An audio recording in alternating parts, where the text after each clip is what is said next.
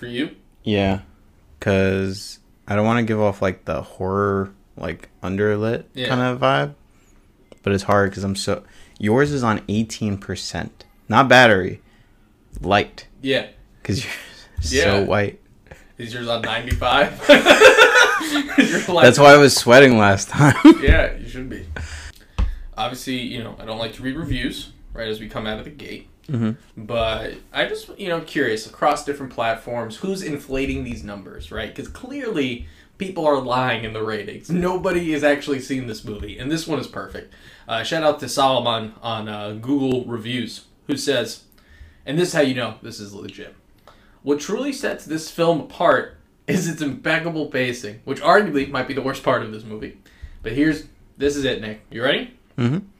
Director Steven Spielberg masterfully balances heart-pounding action sequences with quieter character moments. Again, uh, Solomon, shoutouts to you for clearly doing your research before writing this review. You, Uh, directed by Steven Spielberg. It's not directed by Steven Spielberg.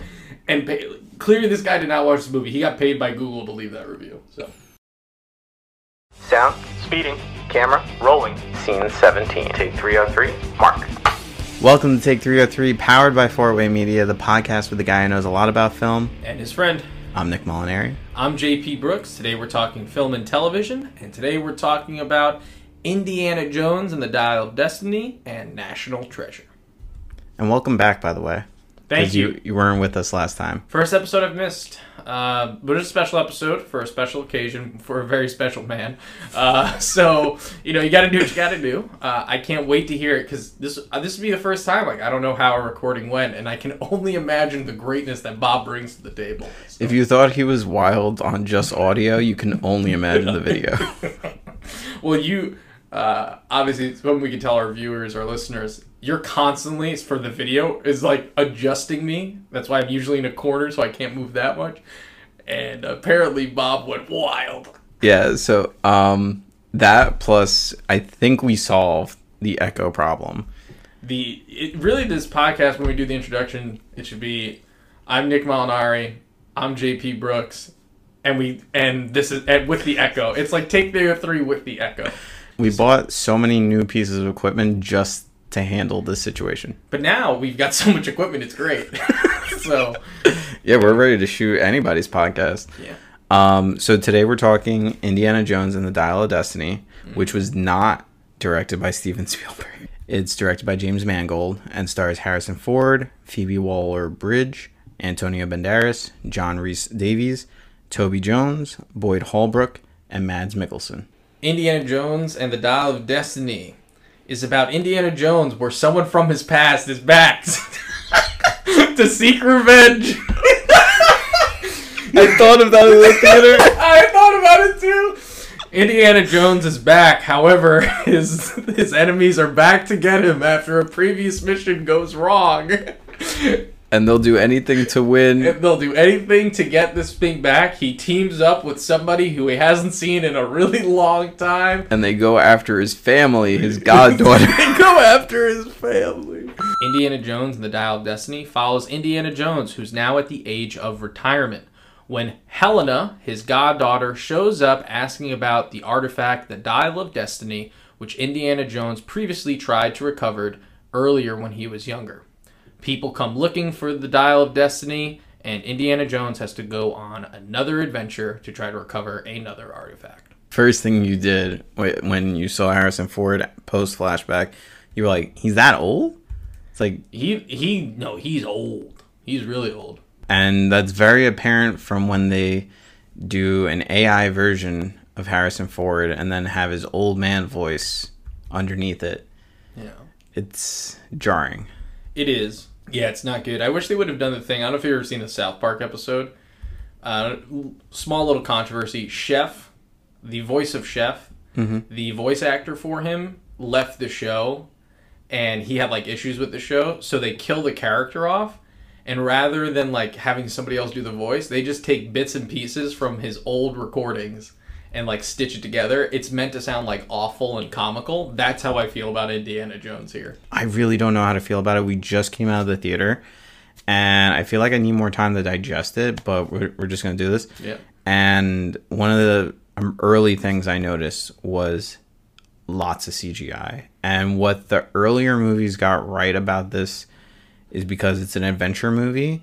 And I feel like when it's CGI and things just don't look real, you lose that aspect of like realism.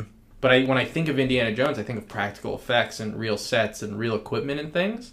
Like even if I think of The Last Crusade, which had that sort of computer monitored walkway when he's the last trial to get to the chalice, or even the guy like it's still it it fit in. It felt like It was literally during that opening sequence. And uh, as soon as he like starts jumping from the car to the motorcycle, and then he slams one, and then it, it, it blows up. I'm like, that's CGI fire. Whereas like the practical like blown up vehicles, like I miss that. so sad. That's how I feel with them. I'm Just sad, One word to describe this movie, I feel disappointed. What about you? flat. They were playing the hits, but it, it just it didn't hit. And my expectations were not high. Um, my expectations were actually pretty high because it's not directed by Steven Spielberg. I love Steven Spielberg. Yeah. I'm not digging at Steven Spielberg, but the new director James Mangold, he directed Logan, and I love Logan. great movie. After we uh, finished the Spider-Man episode, I think it was, or yeah, yeah, we were talking about top five superheroes, and neither of us said Logan. And while I was Criminal. editing it, I was like, mm. I texted you, and I was like, "Oh, we didn't put any of the the X Men movies in," and you were like, "Yeah, because they're fucking dog." They are man. and I was like, "But Logan though," and you were like, Like calling Logan an X Men movie is like disrespectful to Logan. That's how I feel about that. Yeah. So "Yeah." So I I went in thinking I was gonna get Logan vibes. I don't know if it's the pace, maybe the tone. Hmm. Other than CGI, I think my other critique, major critique, is that the stakes are kind of all over the place. Like th- a lot of things don't matter. feels like nothing matters in this movie. Like this girl, uh, not the girl, the main character, the co-lead here, um, Phoebe Weller. Is that her name? She's from Fleabag. That's her TV show. Oh, I think I know this show. Yeah, I've heard of it at least. I never Anyway, watched it. You know what it's about, Fleabag? No. Okay, great. I'm fine. I don't need to know. So there's this her sidekick giving me a lot of Indiana Jones vibe with the kid in the Temple of Doom. Uh, I don't know his name. Short round. Shorty. Short round. Short round. Yeah, that's the the one from all everything all all at once. Everything everywhere. That's the same kid from Temple of Doom. Yeah, he's grown up now. He's the he plays the the Ah. husband. But Indy calls him Shorty. Short round. I'm pretty sure he calls him Shorty. He calls him Shorty, but the character's name is Short round. Right. Yeah. But Indy calls him Shorty. Yeah. All right, so I'm calling Okay. him Shorty. Okay. Okay. Is you're there- good. You're good. You're good. Oh, we have a script in front of us, Nick, and we're like, are you, do you get royalties every time you say the full name, Short Round? You're just Short round. so I'm like, I'm like Shorty. I've never heard a regular person go, "Oh, the kid from in, in a Temple of Doom, Short Round." Everyone calls him Shorty. What are you talking about, Maybe that's the poll of the week. Is it short round or shorty? buddy? You're gonna get destroyed. she looks at him and goes, after that long roundabout, she goes. And there's this whole thing about him flying a plane. It was 30, 10 seconds of him somehow having model dials and shit and practicing somehow. I'll be honest with you, I've never been to aviation school, and I don't know if in the 60s they, like, how is that a thing? You're at a bar. Why? So many questions, but she looks at him and says, Hey, do you know how to fly one of those things? He's like, Ah, I'm not sure. I don't know. She's like, okay. And he looks over. He goes, all right, I'm gonna go do. She goes, no. Why did you ask? Why would you even put it in his head? That's like, that's like, hey Nick, are you, you gonna eat that? you ever tried that? No. Okay. because of this kid over here. One where I was just I was sitting in the middle of the cafeteria. I'm just eating a chicken parm. I'm enjoying my chicken parm. Yeah, so you no hands, and he just just goes right for it and just chomps it out of there. It's a good And then the second one is when we ordered Subway, and I ordered chicken teriyaki. I don't remember what you ordered, but it definitely was the complete opposite of chicken teriyaki. And I put both sandwiches down. I go over to throw out the bag. I come back. He's already midway through his sandwich. And he's like, This is great. I open my sandwich. It is not chicken teriyaki. It's whatever he An ordered. Italian BMT. That's what I ordered. And I'm like, JP, did you get chiri- chicken teriyaki?" And he's like, "What?" Full mouth. Half my sandwich is gone. So yeah, it would be like asking me if I want if I'm hungry for and I want a bite of my sandwich. Flying a, pa- a plane, irregardless of time period, I imagine is not an easy thing to do. Yeah, I have a cousin who's a pilot. He spent like four years learning. This kid played with four little dials at a bar. I'm not sure you can fly. I'll maybe give him flying. I don't even know about landing though. No shot. And imagine being a professional pilot and you wake up and you somehow you fall asleep and they needed somebody else in there because you can't just be looking at the kid. You know, there's nothing much he's gonna do. So you have this professional pilot. He wakes up, freaks out about it, and then just like, all right, you can fly. It's all good. I'm not gonna take over at any point. All right, so what are some of the strengths here? A uh, lot of action in the first hour. Really good set pieces, I would say. I enjoy Indiana Jones on his horse running through the city. I actually, despite the CGI being really bad, I didn't mind the opening that much. I actually kind of liked it, if I'm allowed to say that. but I did. It's half your show. It's yeah. uh, but I'm just curious about. And so everything was good. I already told you in the car. What I had the issue was the boat scene. Everything after the boat scene, I'm kind of just not feeling it anymore. But what I really like the strengths, lots of action set pieces. Indiana Jones being Indiana Jones, kind of because he's old and he shouldn't be, but he is, and he's old when he wants to be. Very similar to Batman, Dark Knight Returns animation thing. So those are my strengths. Harrison Ford is Harrison Ford, so he's good. It's nice to see him in as Indiana Jones, but I don't need to see him as Indiana Jones anymore. The Last Crusade was a perfect movie. Does not need to change. Don't need to do anything else. Uh, and he feels this is gonna sound weird. I don't know about you, but Indiana Jones, he feels really mature in this movie. And it's it's not just that he's grumpy, but he he he plays like veteran, mature, like what are you doing, you crazy kids? You're stupid. Yeah. So those are strengths for me. I do think the action scenes are fun. I just don't think they're what I'm used to in an Indiana Jones movie, which is why it kind of takes me out of it. But I do think like if you're new to the franchise, I don't think you'll hate it. But I think if you're if you're a fan of the franchise, I think it might be a little lukewarm. You know, I was just thinking about Evil Dead Rise, one of our earlier episodes. How you had you were a fan of the franchise, I wasn't. So I really liked the movie because I didn't really I didn't know anything, but you had something to compare it to. So why don't we take it from here? So if you if someone who had never seen Indiana Jones or Evil Dead, and Indiana Jones um, and Evil Dead Rise have come out this year, two new movies. You're a fan of the franchise. Which one would you tell them to go see?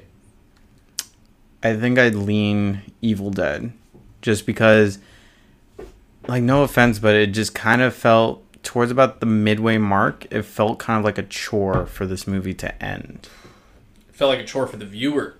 Yeah, for sure. I think it's a good word, chore. Ooh, good word, chore. Like, how many times can you get captured by the same people and then have to escape from those same people to only do it again and again and again? To get a new clue, to Yeah. keep you alive. to- I think in the and and it's it's been done before technically in other movies, and we'll talk about that after the break when we talk more about National Treasure. But uh, it was done more organically, where this one it just feels like it was the same scene over and over.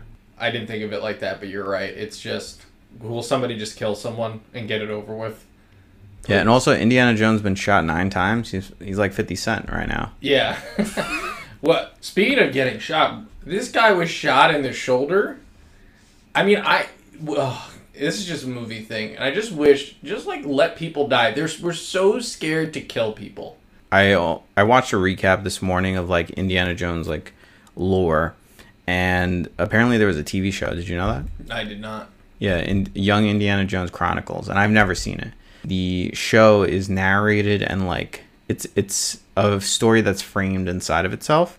So the Indiana Jones character is present, but it's an older Indy, much older than Harrison Ford is technically right now, maybe about like ten or fifteen years older, and he's telling stories about his youth and how he was like going on these adventures. So he has like an eye patch and he has, and a whole thing. So like I'm looking at this movie and I'm like, he can't technically die He has because both eyes left if as well. yeah, so if he has to, you know, if if this movie is canon to that series, he has to live on and potentially lose an eye.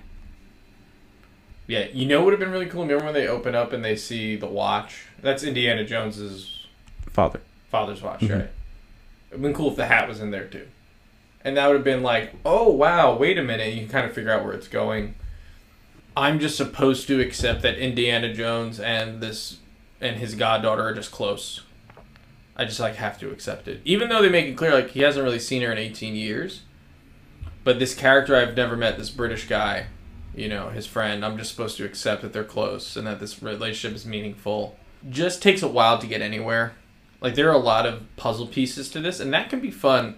It, it, I actually have a problem that it has. I think it has too many puzzle pieces.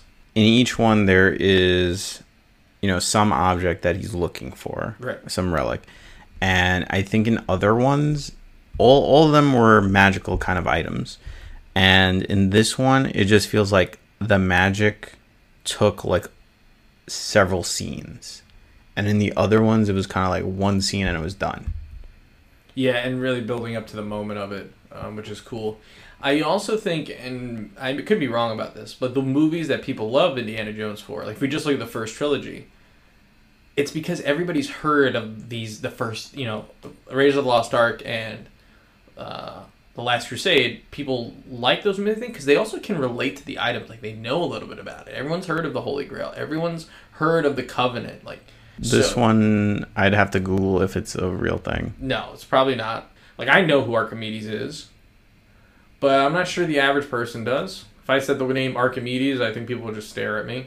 the The object is real. Okay. cool. However, the history behind it, it's the closest thing to an early computer, and it was used to predict astronomical positions and eclipses decades in advance, as well as the four year cycle of athletic games, which is where we get the Olympics. But it has nothing to do with time travel. But it's hard not to talk about the rest of the movies um, with Indiana Jones. When I saw the anti-air gun in Dial of Destiny spinning around, did you not think? I don't know if you thought when Sean Connery shoots the, the back of the plane, he goes, "They got us! They got us all. They got us, son. We're going down." I loved it. It was great. Anyway, How about we rank Indiana Jones movies? I'm only gonna rank them based on the hat. uh, Indiana Jo- uh, worst to best. Start at the bottom, work our way up. Yeah, so this would be in a particular order. B. This one is definitely in a particular order. There's only five. Uh, Dial of Destiny, Kingdom of the Crystal Skull, Temple of Doom, Raiders of the Lost Ark, Last Crusade, and obviously I think for most people the the bottom three are always in the same order. Could change. I think it's really debate between the first two. So I'm very curious to hear yours uh, because I hear cinematically the one's always the best. But hey, what do you think? So I have the exact same list, which is really odd because we haven't done that before. So a lot of people would put the original first. Um, I think there's more iconic scenes in that one, but I think I enjoy the storyline and the father and son relationship in the third one more than the first one. Because the first one just feels like this hero goes on the adventure and he has like the damsel in distress that he saves and they fall in love. And it seemed like every adventure movie thus far. And then in the third one it's kind of like a buddy cop scenario but it's with a father and son. And i don't think i've seen a movie like that until i saw The Last Crusade. last crusade. I so I think I've watched that movie. I can't tell you how many times on repeat. Indiana Jones probably the first movie I remember bonding with my dad over, who really does not like movies. I, he would never be on a podcast like this, but he thinks every movie is dog shit, and Indiana Jones is not one of them. But he's also the kind of guy if a movie comes on and he's seen it before, why are we watching that again? I've already seen it. So I can tell you his ratings of, you know, does it matter if you see a movie twice? Does your rating go up? For him, doesn't matter. That all being said, I think the father son dynamic, ironically in the movie, I also have a personal feeling for that. Same here because I feel like I mean you've seen my Yeah. dad and me interact, and I feel like I think a lot of people can say because like a lot of people say like Yeah. oh like I have the best dad in the world, um, but I really do feel like I have a really amazing dad, and I feel like our relationship is very similar to Indiana Jones and his father in that movie, where it's like if we were in those situations, yeah, that that would be how it goes down because my dad, I think I would relate him to two characters in cinematic history. It's Sean Connery in uh, Last Crusade, and then also the father in Wolf of Wall Street Yeah. for how he just Oh, I- answers phone calls. when I see your dad, what? Yeah, I actually think of your dad from The Wolf of Wall Street as well. Uh, For those who don't know this, I don't know why I keep looking there for the camera and I keep getting blinded by the, Yeah. the light. Um, for those who don't know the Wolf of Wall Street, really quickly, there's a cut scene uh, where Leonardo DiCaprio is introducing his father in the movie, and uh, the dad is like watching a TV show, and the phone rings, and this is like the 80s or the 90s, and um, he just starts screaming at the top of his lungs. He's like, "Who the fuck is calling at this hour?" And he gets on the phone, and then he just answers it so politely, and it's like, "Hello." And in the movie, comically, he dons like a, a British accent. My dad doesn't do that part, but it's like if the phone rings, and even though So he upset. has caller ID, he gets so upset, and like even when like uh if you rang the doorbell. He would be like so upset, like who the fuck is ringing the doorbell? It's like th- that's what the doorbell is for. I remember I called your dad the other day. He had a question for me, and I finally got back to him about it. And I, I didn't. I don't hang up immediately because I like to hear is, is Bob going to say something like funny. And I hear him. He's like, "I can't believe you fucking called me, this guy." That's great. Uh, it's so awesome. But So- I, I also for Indiana Jones Last Crusade, it feels much more questy. Like the stakes really feel high. It constantly feels like everything they're doing is very important, and there's just so many secrets, like uh, a hidden underground thing in Venice, and that is you know it really ties in. Oh look, we found them missing. Here's the rest of it. It really feels magical. And Indiana Jones, this movie did not feel as magical. It lost the magic. Whereas I feel like one and three, especially, and even two, as much people like crap on two, I think, I don't. I never hated two as much as other people did. I still think there's magic there. Not as much because it really comes at the end, like, oh wow, these stones are cool, and he's doing the thing. But three, man, the Last Crusade. I you pop that in, I can sit and be happy knowing everything. I love the Last Crusade. because you said like you know Phoebe Waller Bridge. She kind of grows on you through the movie. Originally, at the start, it's really hard to, and she starts coming off as like that woman from like Temple of Doom, and she's like annoying uh, up until the point you start understanding her more, and then she she she brings more to the table. You said, um, but I think, and I don't know if this is too hot of a take, but I would have liked if they kept some of the line from Crystal Skull and included the sun. I I- feel like that would have been like a cool storyline to to go off of the father and son aspect, especially since it worked so well in uh, the Last Crusade. Oh right, so like because the father son dynamic last year was so good, Temple Skull. I mean Temple Skull, uh, Skull Kingdom, whatever that bad one's called. Uh, Shia LaBeouf and Harrison Ford. Yeah, I I imagine it's probably hard to get Shia LaBeouf, but if like they potentially if they recasted the son and had like a father and son kind of duo, and then had Indiana Jones have a send off at the end, Yeah. I feel like that could have been a more traditional Western story that James Mangold is like known to do. the villain goes, "You've lost your wife, you've lost your son. Do you really want to lose your goddaughter too?" Like that's never been said in cinema ever. I'm not knocking goddaughters and godparents relationships, but I think coming from like Brooklyn and, and especially Italian background and goddaughter and godparent used to mean something. Now it's just the person you take a picture with after the baptism. It's so sad. Um, but yeah, that would have been great. Pat a little cheesy, a little, you know, you could have predicted it, but how cool would have been to see, like you just said, Indiana Jones. It's like, son, I gotta stay here. This has been my whole life, and he like, not that I would ever say do this, but give him the hat. Yeah, that's another thing is that I thought while this movie is progressing that the hat was going to be given to Phoebe, and I, I was like, shot I don't know. I don't know if I would have, how I would have felt if that happened, and then it didn't happen, and then I was still kind of left with like, so what are we doing here? What what, what was the purpose of this?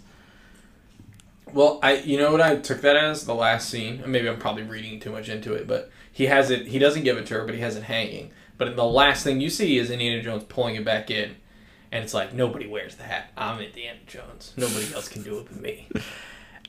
I didn't have a major problem with Crystal Skull, and I would have been fine if he passed the hat. I feel like the hat needs to be passed onto someone, and not saying that it needs to be Shia LaBeouf, but I'm saying I would have liked it to be passed on. I feel like that's what needs to happen. What about you? Either the hat needs to get passed or it needs to die with Indiana Jones. It's so crazy how we're talking about the hat, but they do so many shots with the hat. The hat is infamous. I love how you say it has to be passed or he has to die with it. Those are the only two options. Wait, is there another option? Hold on. No, it's either he passes it or he, he passes on with it. No, because I think they could also do a shot where he dies, but they don't do anything with the hat. Like I think somebody, the hat is so iconic. The hat is so much part of the character. My worry is that like he dies and they don't show the hat, and the hat's just chilling now, and it's still there. I need the hat to be buried, taken by somebody, or given.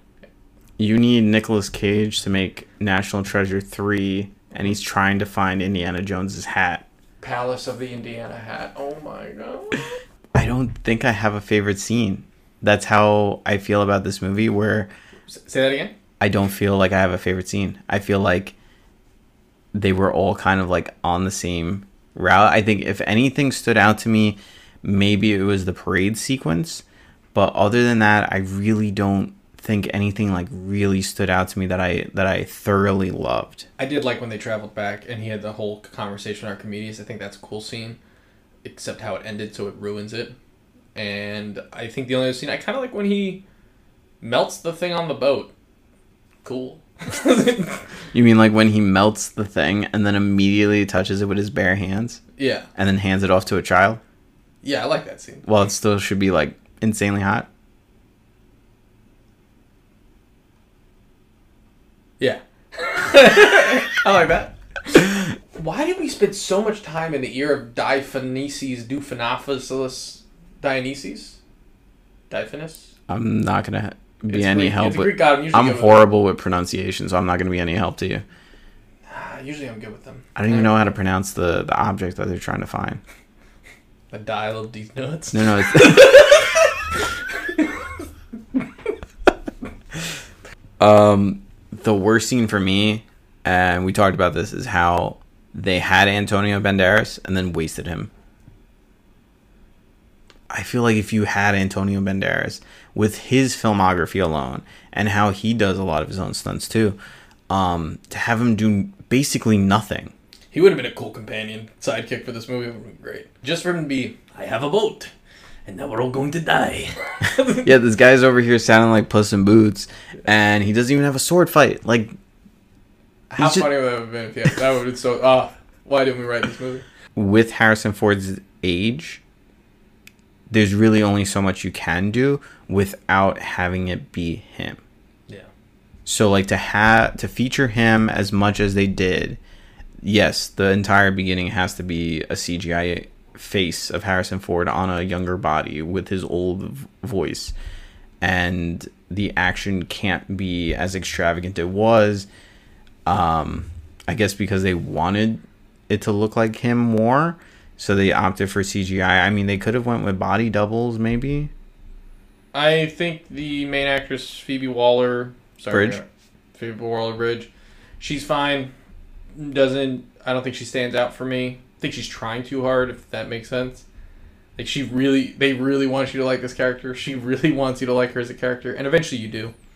But it's a little, it comes off too strong in the beginning. Obviously, she almost comes up as a villain in the beginning, uh, but warm up. Yeah, I thought when I first saw it, I was like, I thought she was gonna be like the one that turns against them, because she was just sitting in the back of the classroom. I thought she was like a double agent for something, and I thought the the CIA agent she was gonna be the companion. That's how I thought it was, because I I think I only saw the teaser, so I had no idea where this was going, and I didn't even know that Phoebe Waller Bridge was like that high on the billing, and I don't know her even in particular. So like when I saw her, I was like, oh yeah, uh, she's from that show, but I, I don't know her name particularly or what that show's called, but I know who she is. And I didn't know the CIA agent either, but I thought she was going to be the companion. Yeah, speaking of, I'm glad you brought the CIA agent, who is just, hey guys, I Can you stop shooting people? You stop shooting. Like you killed three people. We just really we're the CIA. We'd really prefer it if you stop. And then I'm gonna die, and then nothing about the CIA will ever come. I I don't get why she's there. Why does that matter? Why are they helping him? Like they know they're bad guys, right? Like, I, or do they not? Like, what? I'm confused. I think they don't. That that's what I'm saying is like that wasn't thoroughly covered, and they should have been like there at the end, you know, to like rescue them or something like that. Like it just it feels like they were trying to do a lot and then forgot about it. Definitely a lot was forgotten. Uh, this movie will be forgettable, and I'm ready to go for ratings because I don't want to. I'm gonna not talk about Yeah, this movie. I don't I don't think we could do any more damage. So I'll I'll go first Thank you. because I am stuck between two different numbers. And are, uh, how many numbers are you stuck between? I've got my number. It's not even close. Oof. Um. See, I said my rating of what I think it was on Letterboxd, Right. And when I left the theater, I said I'm feeling like a 2.9, where I feel like it's on the cusp of a three, but I can't really give it a three, which really grinds my gears right now because of our rating system, where I can't come that close to a three, and it would feel ingenuine. So I think it's an okay movie, but not okay enough for me to give it the three.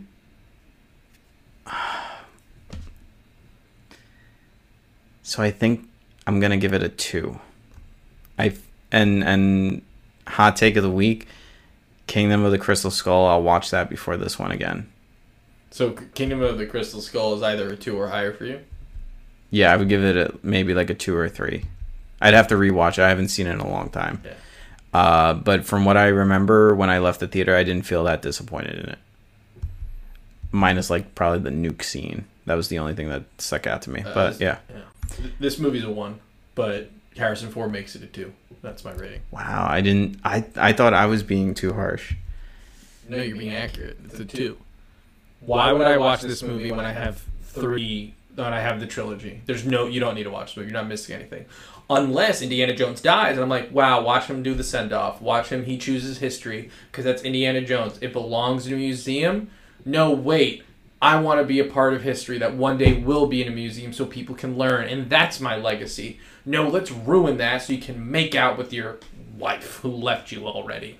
And that whole plot scene doesn't matter. She comes back. Why did she come back, by the way?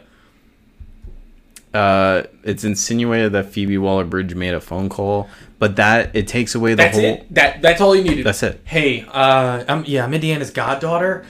I really think she get back together. you know what? Problem solved. Let's just- Honestly, I was waiting for you to call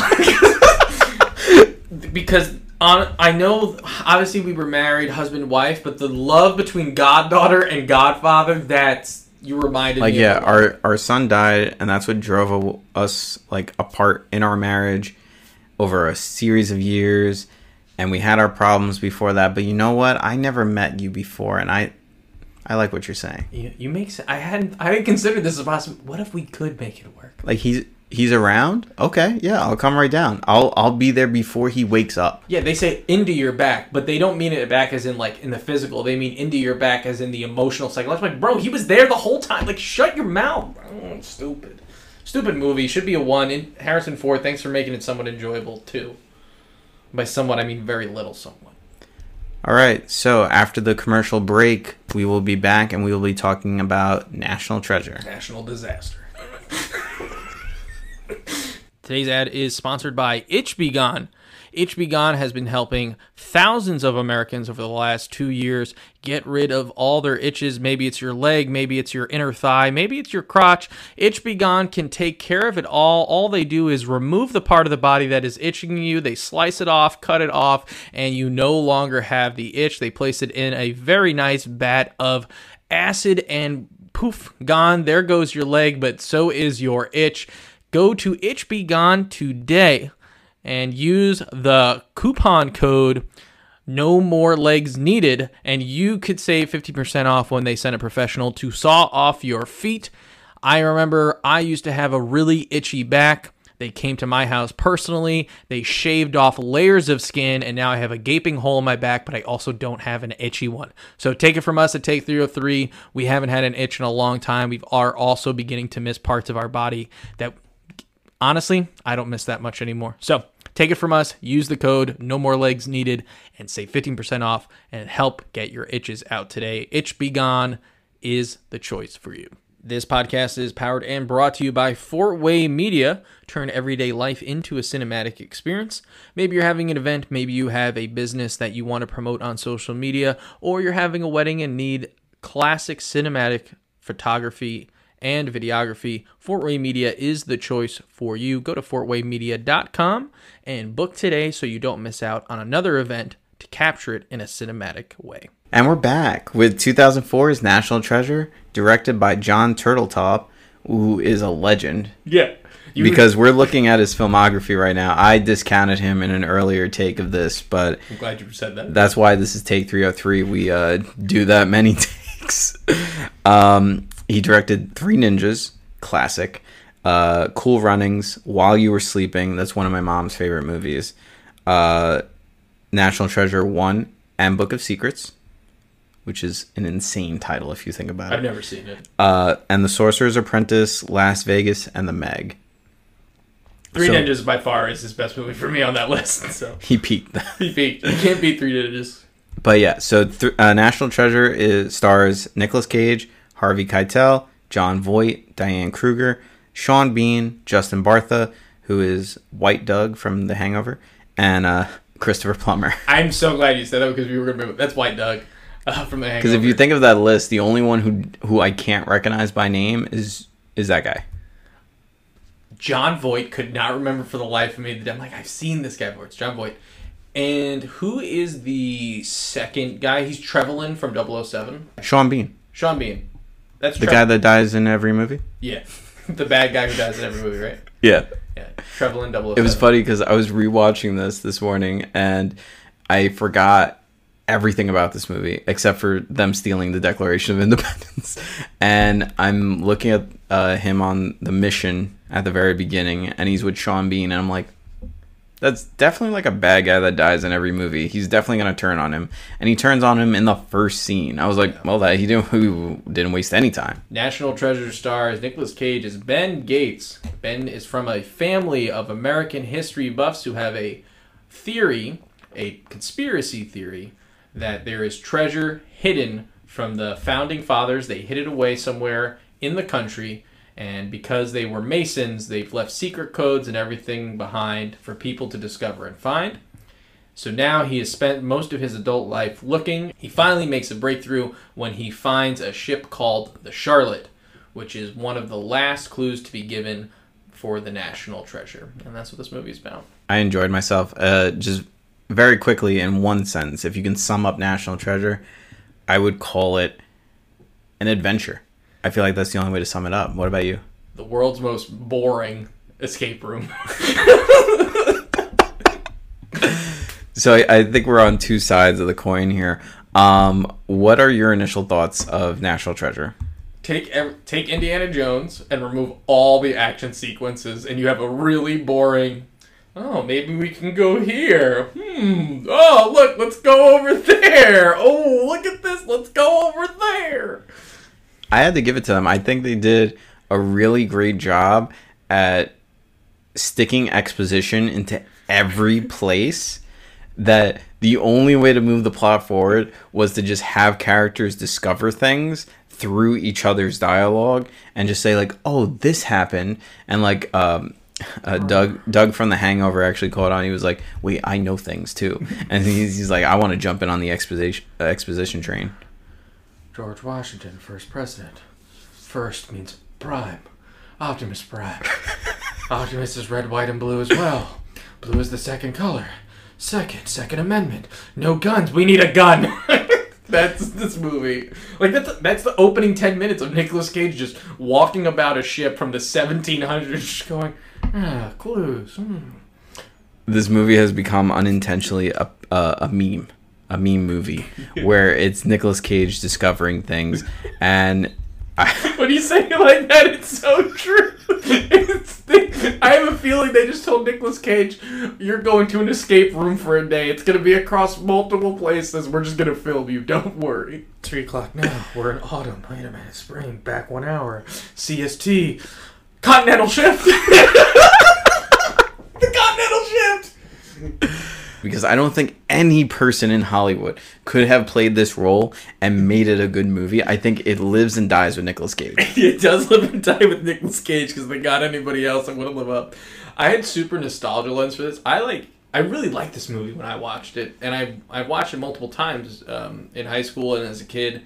I think also too because you know they just uh, history classes in the United States for our our ac- actually for our global listeners. Uh, history in the United States, they just teach the same American history over the course of three years on repeat. Sixth through eighth grade is American. They do one year of like ancient history. They do a little bit of world history, and then it's just American history for two years. You go to high school, you do ancient history again. Do a little wor- world Europe, and then it's two years of American history again. It's the same stuff you've learned. So I think even as a kid growing up, like, oh wait, I know some of these people, I know some of these things, so it's kind of exciting. But literally, you're watching someone do an escape room because with Indiana Jones, they're fighting. There's explosions, guns. The most, the scariest part in this movie is there's a woman hanging off a door on a moving vehicle. That's it. That's like the only chase. I mean, the only other thing that I could think is maybe dangerous is potentially the staircase scene when they're going into the, the tomb. Oh right, yeah, yeah. But it's just like it doesn't feel like at any point what's his face? Alex Bean, Sean Bean, Sean Bean. He's never like doesn't like they all have guns. Nobody's ever gonna kill each other. It feels like like at any point. They shoot at the car a couple times, and then just every other point, it's like, hee hee, I got the declaration. Hee hee hee. Well, that's that's the thing is um I actually like that part of the movie because for me it kind of felt like Enemy of the State. Have you ever seen that movie? No.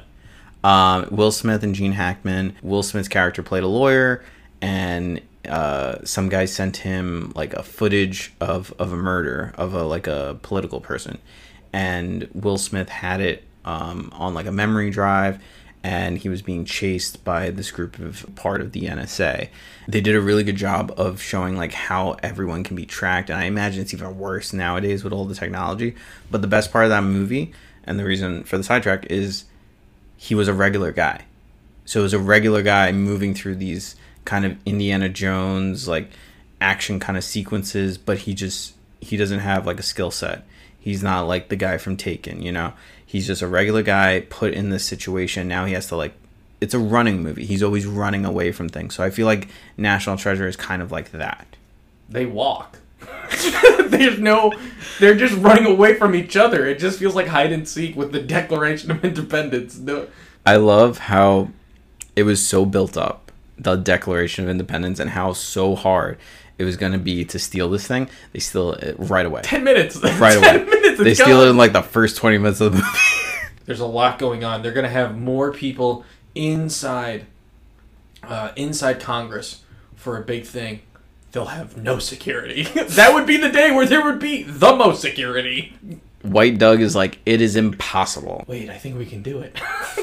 I just need to go into the subway where nobody works and stick a tube really high up and just attach wires because I'm the tech guy. I was dying when he was there unscrewing the, the Declaration of Independence out of the case, and the, the video shuts off, and he's like, I'm just going to take it. Like, how, why is that the next option? What Was there not a backup plan? Like, what, what, why do you have to just take the whole damn frame? Window, huh, video's out. I'm just gonna grab it. like, what a clown. that doesn't track at all. He's such a clown, dude. yeah. Um, It's so made, what? It's made by Disney. I totally forgot that. And I think you hit it like they they got to be you know, especially back then, 2004.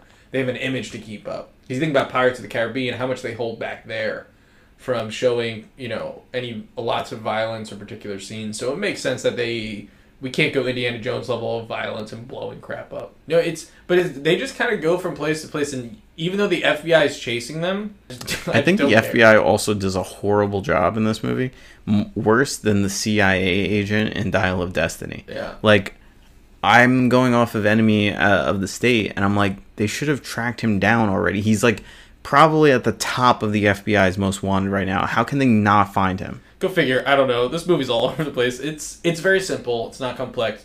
I think Jon Voight's my favorite character in this movie. He feels the most real. Like, dude, stop looking for this fucking thing. You're not gonna find it.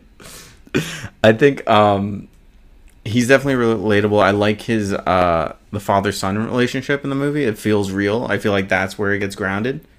Um, you know, outside of stealing the Declaration of Independence. Um, I think I feel like just a couple of clowns walked into like a studio one day and was like, "We wrote a script about what it would be like to steal the Declaration of Independence," and they were like, "That just sounds like a good idea," and they were like, "You're good.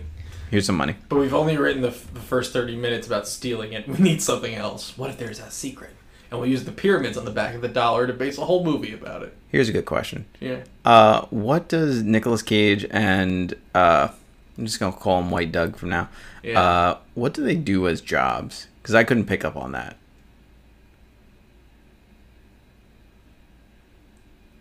I thought it's a great question. Because like, if you think about other movies, uh, Indiana Jones is a professor.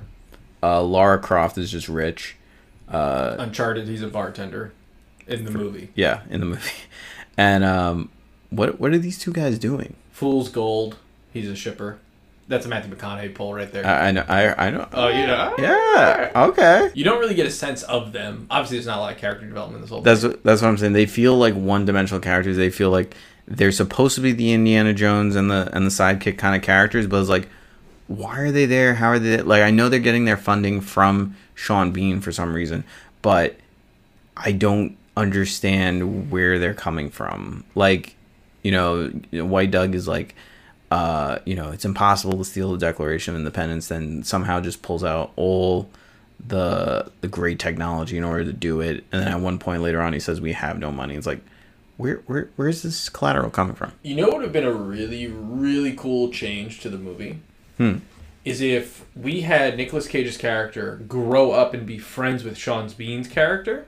Um, and maybe like him, like his grandfather told both the boys the stories, and that's why they're inspired.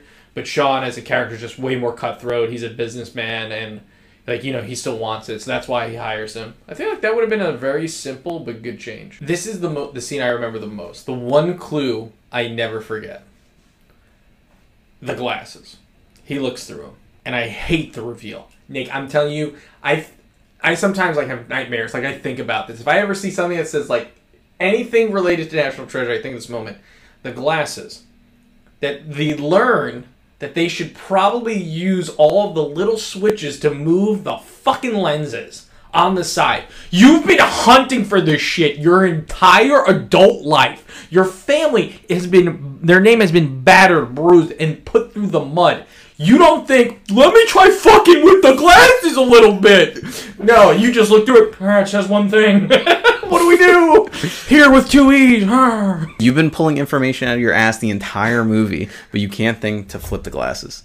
my, actually mind-boggling. I and I to this day I just think about it, it's like, and he gets ca- and the- you know who tells him the FBI who captures him and he gets away. He gets away and then they go down some stairs and the stairs break and the number one kill in this movie the stairs. They have the most kills in this movie. It's crazy. Oh man, that's the only place that had stakes. Just there, there was gonna be a stair pun there, but I, I just I don't want to even do it. It's so That it all went downhill. Okay, there you go. Nice job. But such a stupid fucking movie. I hate this movie now. I used to like this movie. Best staircase was John Wick 4, though. Best staircase of all time cinematically is John Wick 4. There's no, not even close. Correct. You are correct in that. Worst staircase, National Treasure. By the way, another big problem of the movie, when they're giving the fake clue, which I remember they're giving a fake clue right now to mm-hmm. trick the guy. One by land, two by sea. Literally has been, you ask anybody, any kid, at any point, ask anybody, everybody knows that saying. One by land, two by sea. That's how we fucking outsmarted the British. Fuck the Brits. That's been reciting that. This guy who's been hunting, been going through Benjamin Franklin's notes, putting lemon on the back of the Declaration of Independence, goes, "Oh, one my land, okay, I'm gonna leave." He believes it. He actually believes it. I thought it was a little contrived where, like, they gave him all that information, and he takes it, and he's like, but what if you're lying? And then they, like, double down. And I'm just like, but they could still be lying. You're to go all the way to Philadelphia, leave them in this little tomb, try your luck on the staircase again. And it's like, you, you don't think maybe, like, maybe take one of them with you or something? Like, just, like, Crazy. Not make it like a James Bond kind of villain Yeah. over here. Oh, man, those that eyeglass, and I forgot about that. And then as soon as he starts talking, I'm like, oh, he's this moron falls for it. You, ugh, you, you literally you broke in to Congress to grab the Declaration of Independence, but you're like, mm, one by land makes sense. Any standout performances or standout scenes that you like from this movie? I don't think this is the performance kind of movie, but I Jon Voight. I, I do agree with you. Jon Voight is doing probably the best job in this movie. Um, however, I think fan favorite is probably Doug, Doug, yeah, Doug wins rallies for the win. where he's like, "You didn't even fight for your ten percent." It's like I I got one percent, and I'm not happy about it. Yeah. Uh, my favorite scene is obviously when they rob the Declaration of Independence. It, despite all the shenanigans and all the shit I it is cool. I like how he, and I remember for the first time when he genuinely gives a fake Declaration of Independence. I did not see that coming. That was pretty clever. Because they just show him paying, like, they show him with the fake ones. He goes to pay for it, but they don't give you any clue or indication that he's going to buy a second one. So I actually, I remember watching, like, oh yeah, that's a fake one. I remember wa- seeing that. That was like, I was like, whoa, you got me. Yeah. Yeah, I I love that scene when he gets stopped in the gift shop and it's like, "Are you trying to steal that?" And he's like, Yeah. "I mean, yeah, I I, I didn't know." And then she's like, "That's thirty five dollars," and he's like, "Okay, steal." and he doesn't that- have enough money. That what a very good scene. That is my favorite scene in the movie. I would love a scene where they show how uh, Doug hires that little kid to write down the the code. It, to be like, like they're standing outside. Well, we can't go in there. What are we gonna do? and then they just see a kid that's probably not occupied with a parent at all and then says hey so do you know how to read this code where you have to do like line and letter and then do it again and again and make those trips across that big intersection how did that happen Yeah, it just sort of happens. I and yeah, I remember. There's so many things that like, oh, I remember this. As you start watching, you start to remember a lot of things. I had a thing about how Nicolas Cage cuts a brick wall with a knife I forgot. That's so true. I was like You ever try to do that in real life? Your Um, life is fucked. I don't own a knife like that, but I imagine that you can't cut through uh the cement in the brick wall. yeah. Well, I thought it was supposed to be like, oh, it's meant to be found, so it's easy. I'm like, okay, whatever. Yeah. Yeah, um and then I love how like there was so much like love given to the Declaration of Independence. Like they they had this whole like clean room built up in their in their apartments so that way they can look at it and everything. And then when they got to Jon Voight's house, they were like, I guess we got to raw dog it and just put it on the dining room table. And then it kind of just doesn't matter anymore. Yeah. I mean, they do like fight over it a little bit, but then it's just like, I wish more the focus would have still been on the actual document, like the last final hidden clue. I think I regained a love for this movie. I, I, I don't understand you. Right I think- you you confuse me to the end. You really do. I don't get you at all. I was re- if I had more time today, I would have watched National Treasure 2, Book of Secrets because Book of Secret who comes up with a title like that? who comes up with that title? You you good for final thoughts and ratings? Final thoughts ratings. I'll go first for this one. Uh, I'm probably being really harsh on the second watch, uh, but I still think if you've never seen it before, it's a really nice movie. I just think it loses stuff after you watch it a few times. No spectacular acting, no spectacular set pieces. The clues and mysteries are really cool, I think, especially if you like American history, you're an American history buff. I think you'll enjoy it, even though most of it is uh, based in fiction. It is really cool. Heist is really great. The end is really cool. I think I'm giving it a three, and I'm gonna be just. I I think giving it a one or a two, which I could easily do, in my heart of hearts. I think that's where it's probably gonna end up. But I think to be fair, because I think there are some really good things here, a three would be just. and I think I'm around about the same area where I feel like I had a lot of fun with this movie. Um, nostalgia lenses are on, but I think like it doesn't do anything spectacular.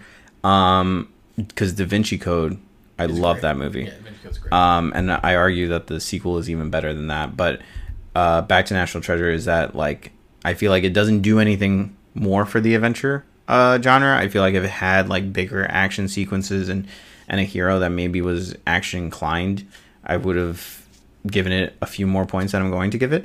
But I think for the fact that it was fun and funny to me, even if it's funny at its own expense, I'm gonna give it a three. We both ended up in the same place, even though I think if you heard like how we felt about these movies, you would have thought otherwise. Uh, it's interesting. I, I, was- I was convinced you were going to give it at least a four.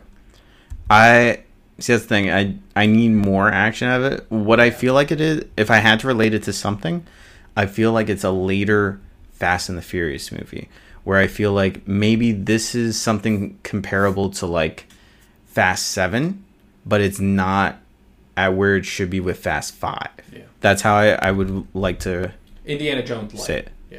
Basically, like it's what we got from other movies, it's what we got from Indiana Jones, what we got from Tomb Raider, but without the action, which is kind of the selling point of it. Yeah. So chase sequences I do enjoy, but you gotta you gotta up the ante a little bit. And I'm interested to see if Book of Secrets does exactly that. Have fun watching it. I'm not. So this has been another episode of Take 303. Thank you so much for watching. If you enjoyed the episode, check out our poll questions, our Q&A. We'll have plenty of those. This week's poll question is which of your Indiana Jones movies was your favorite? Uh, was it Dial of Destiny? I'll go backwards. Uh, Kingdom of the Crystal Skull, Last Crusade, Temple of Doom, or Raiders of the Lost Ark. And our question of the week is what is your favorite Nicolas Cage movie? I think if you're talking about Nicolas Cage, it only took 17 episodes to finally get to talk about Cage in one of his movies. Not one of his crazy ones. I think we should do a Nicolas Cage episode, but what are your thoughts on that? This has been another episode of Take 303. Thanks so much for watching. We have a Patreon. Feel free to check that out. We also have Spotify. If you're not following, please hit that follow button. We would really appreciate it. And see all the content that's going on on Fortway underscore media on Instagram. Thanks for watching. Have a good one. Bye bye.